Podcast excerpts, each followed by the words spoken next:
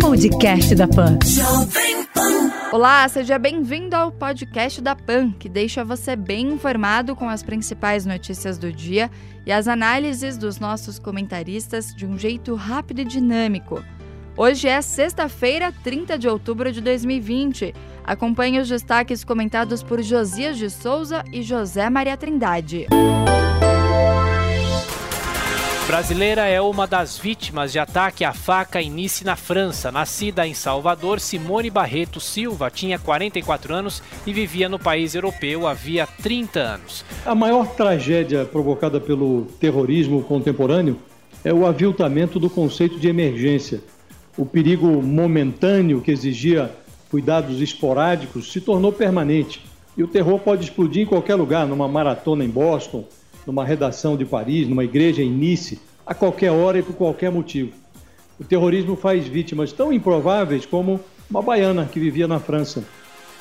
O, importante em momentos assim de comoção é não responder ao extremismo com mais extremismo.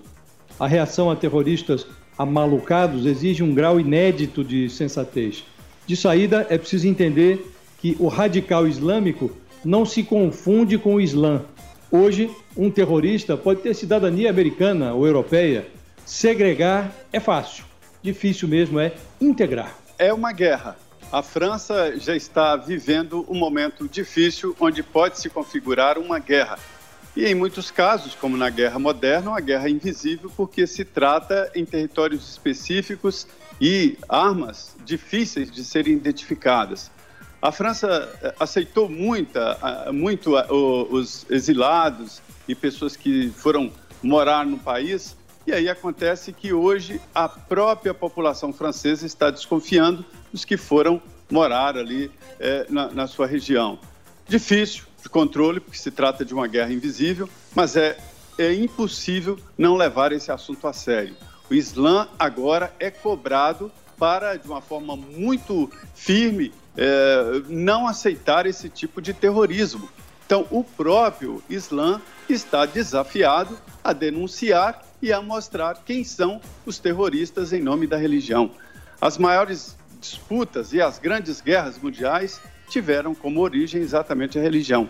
É um momento sério, o Brasil ainda está distante desta realidade, mas pode ser que em breve entre no meio deste terror diferente, porque se trata de uma guerra de religião e não mais de tentativa de ocupar territorialmente. Então, é preciso, isso pode ser um marco nesta disputa por uma vida melhor, que é a paz. Nova variante do coronavírus é responsável pela segunda onda da Covid na Europa. Essa versão do SARS-CoV-2 já é predominante em vários países da região e cientistas investigam se ela tem um poder de transmissão maior.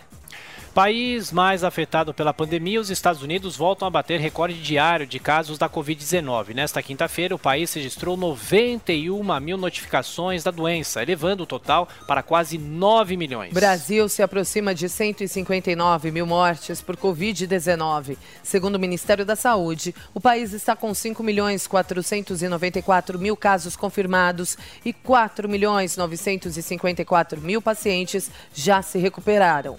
Políticos reagem à piada homofóbica de Jair Bolsonaro no Maranhão. O presidente tomou refrigerante cor-de-rosa, que é tradicional na região, e afirmou: Agora virei boiola, igual maranhense. Mas depois pediu desculpas. É inaceitável. Até o presidente Jair Bolsonaro sabe disso, tanto é que logo depois pediu desculpas e se retratou. Não é o primeiro presidente da República a fazer piada desse tipo, e devo dizer que é uma piada sem graça, ultrapassada. Ninguém mais ri desse tipo de piada, né? Bolsonaro fala em reeditar decreto sobre privatização de unidades básicas de saúde. A medida que previu o apoio da iniciativa privada na conclusão de obras foi publica publicada na segunda-feira e derrubada dois dias depois, após pressão nas redes sociais. Em menos de 72 horas, o presidente Bolsonaro editou, revogou e prometeu reeditar um decreto. Esse decreto prevê o estabelecimento de parcerias com a iniciativa privada para construir, modernizar e operar postos de saúde do SUS. Parceria privada na área hospitalar não deve ser demonizada, merece ser debatida. Mas o presidente Bolsonaro erra na hora e na forma. Discutir reformulação do sistema público de saúde no meio de uma pandemia é como discutir regra de combate ao incêndio no meio das chamas. Fazer isso a partir de um decreto nascido na pasta da economia, sem a participação do Ministério da Saúde, é uma barberagem que denuncia falta de rumo do governo. Paulo Guedes volta a defender imposto sobre transações digitais, mas depois diz que a proposta está morta. Mesmo assim, o ministro da Economia alertou que sem esse imposto não será possível fazer uma ampla desoneração das folhas de pagamentos. Há pouco mais de um ano, em setembro de 2019, o presidente Bolsonaro mandou para o olho da rua o então secretário da Receita Federal, Marcos Sintra, porque ele insistia em incluir na reforma tributária a recriação da CPMF. Imaginou-se que essa ideia estivesse morta, mas o ministro Paulo Guedes continua falando no tal imposto sobre transações financeiras, que é um eufemismo para a CPMF, e falou novamente agora e sustenta que está morto, mas defende o defunto com tanto ardor que deixa claro que o morto está respirando dentro do caixão. O governo precisa tomar uma decisão. Ou consegue votos no Congresso para aprovar o imposto, ou encerra logo esse funeral. Essa, a crise econômica exige soluções vivas, não planos zumbis. É, o governo defende mesmo esse imposto, mas o presidente Jair Bolsonaro tem insistido de que não vai aumentar impostos no Brasil. Ou seja, se o Congresso quiser mesmo desonerar a folha de pagamento, como os deputados e senadores pregam, aí ele terá que encontrar uma receita. E essa receita seria este imposto novo, moderno, que está sendo aplicado em vários países, né? O imposto de pagamento. Ele, lá nessa declaração, mostrou que vários, o comércio em geral, vários setores, estão indo exatamente para o comércio eletrônico. E, e aí vai ficar mais fácil é, é, sonegar se não houver esse imposto. Na verdade, o ministro está empurrando para os deputados e senadores essa decisão. Né? Querem desonerar a folha, é um discurso, então encontrem um, um, uma justificativa, ou seja, recursos novos, que seria o novo imposto. Na verdade, é um ministro transparente, mas o mercado sempre acha que tem algo a mais escondido. Falha de manutenção causou o acidente com o helicóptero que matou o jornalista Ricardo Boechat. Relatório da aeronáutica apontou que peças tinham desgaste e também indicou que erro do piloto contribuiu para a tragédia. Na reta final da campanha presidencial nos Estados Unidos, Joe Biden e Donald Trump fazem comícios na Flórida. O estado é considerado um dos mais importantes na disputa da próxima terça-feira. No futebol, Palmeiras vence o Bragantino por 3 a 1 nas oitavas de final da Copa do Brasil. Já o Grêmio fez 1 a 0 no Juventude em Porto Alegre, enquanto pela Copa Sul-Americana o Bahia perdeu por 1 a 0 para o Melgar no Peru. Jair Bolsonaro volta a alfinetar João Dória e diz que não irá pagar por vacina da chinesa Sinovac. Na tradicional live da quinta-feira, o presidente afirmou ainda que ninguém vai tomar o imunizante na marra. E a assessoria do governador João Dória nos enviou o tweet dele, que foi feito ontem, dizendo o seguinte: recomendo ao presidente Bolsonaro parar de me atacar e começar a trabalhar. O povo não quer briga, quer emprego, o Brasil não quer divisão, quer compaixão, o Brasil não quer quer um presidente que só pensa em reeleição. Josias de Souza. O Bolsonaro disse nessa sua live, se dirigindo ao João Dória, ah, procura outro para pagar a tua vacina. Quando converte a produção e a distribuição de vacinas contra a Covid numa controvérsia política, o presidente migra da condição de presidente da República para de apostador. Ele precisa agora apostar na ineficácia da vacina que vai ser fabricada pelo Instituto Butantan. Se for eficaz, essa vacina chinesa, é, é, como qualquer outra vacina que se revele capaz de deter o vírus, ela tende a se tornar um objeto de desejo. O Datafolha, em agosto, revelou que 89% dos brasileiros querem se vacinar. O presidente já destinou 4 bilhões e meio para o desenvolvimento das vacinas de Oxford e do consórcio da OMS. Ainda que todas sejam um sucesso, não vai ser suficiente para imunizar todos os brasileiros. E o Bolsonaro, talvez lá na frente, pode ter que fazer por pressão o que não faz agora por opção. Ministro do STJ rejeita a ação que pedia medidas para não obrigar pessoas a tomar uma vacina contra a Covid. O ministro Og Fernandes alegou que não há sequer uma previsão de quando o imunizante estará disponível e que o habeas corpus não pode ser usado de forma abstrata. É, este será mais um assunto decidido no Supremo Tribunal Federal. Já está judicializado. Eu diria ao ministro, ao presidente Jair Bolsonaro e ao governador João Dória o seguinte: é o artigo 196 da Constituição. A saúde é direito de todos e dever do Estado. O governador João Dória, sabendo que as encomendas chinesas demoram muito para chegar, já disponibilizou aviões e vai buscar os insumos. E temo que isso será decidido na justiça e o presidente terá sim que investir nessa, nessa vacina que ele internamente chama de a vacina do Dória.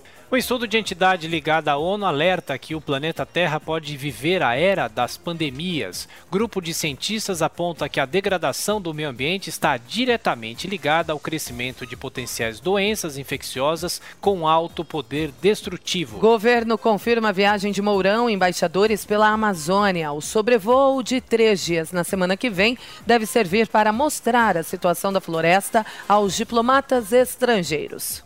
A excursão do vice-presidente Hamilton Mourão com diplomatas estrangeiros ali na Amazônia é uma nova modalidade da velha prática de jogar dinheiro público pela janela. Nenhum sobrevoo sobre a floresta vai apagar, vai modificar os dados que estão expostos aí, que são recolhidos por satélite, e estão em várias vitrines, não só no INPE, mas também na NASA. Os dados estão disponíveis. A resolução dessa encrenca ambiental, ela requer mudança de mentalidade do governo, reestruturação de órgãos de controle, passeios cenográficos servem apenas para desperdiçar dinheiro. É preciso ver quantos diplomatas, de resto, vão topar aí nessa viagem, porque há um surto de coronavírus ali, uma segunda onda no estado do Amazonas, e é preciso ver quem vai se aventurar. Eu já fiz sobrevoos em áreas de floresta e faço constantemente sobrevoo em áreas plantadas. É evidente que o debate está errado, não é o fogo, mas o debate é sobre os tratos culturais. A monocultura, ela agride sim o meio ambiente, é só dar uma olhada no cerrado, agride. Mas o debate é o seguinte: e aí, como fazer comida para todos do planeta? Como promover a alimentação dos brasileiros e do mundo? É preciso discutir assim, e não sobre fogo no, no, na região amazônica. Ninguém põe fogo na região amazônica para criar bois ou mesmo devasta o cerrado para plantar soja. É a alimentação e os defensivos agrícolas e a tecnologia reduzem a área plantada. É preciso plantar. E a monocultura atinge sim o meio ambiente, mas é necessário. Justiça anula a nomeação de dentista para a chefia de órgão ligado à Secretaria de Cultura. A decisão ressalta que o perfil profissional e a formação acadêmica de Ediane de Abreu são incompatíveis com o cargo no Centro Técnico Audiovisual. Alta na inflação e queda nos repasses do auxílio emergencial derrubam as vendas nos supermercados. A redução já chega a 10% e atinge desde produtos supérfluos a alimentos básicos na mesa do brasileiro. Prestes a completar cinco anos, a tragédia de Mariana ainda não teve ninguém responsabilizado na justiça. O rompimento da barragem da Samarco em 5 de novembro de 2015 provocou as mortes de 19 pessoas. No Brasil, o crime está sempre perto e a justiça mora muito longe. A tragédia de Mariana, que foi um rompimento de barragem que matou 19 pessoas, está na bica de completar aí cinco anos e não há sinal de punição. Costuma te dizer que a justiça é cega. Às vezes ela é também surda, muda, perneta.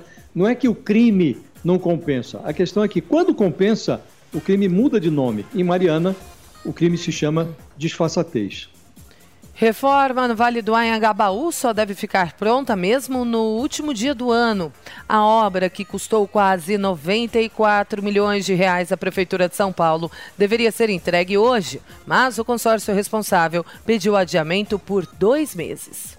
Organização Meteorológica Mundial alertou que o Laninha voltou com tempestades em partes do planeta e secas em outras. Segundo a agência da ONU, nesse ano o fenômeno será de intensidade moderada a forte. Olha, meu pai, seu Valim dizia sempre que um rio nunca deixa um cisco em um local que ele, num determinado tempo, não volte para buscar esse cisco.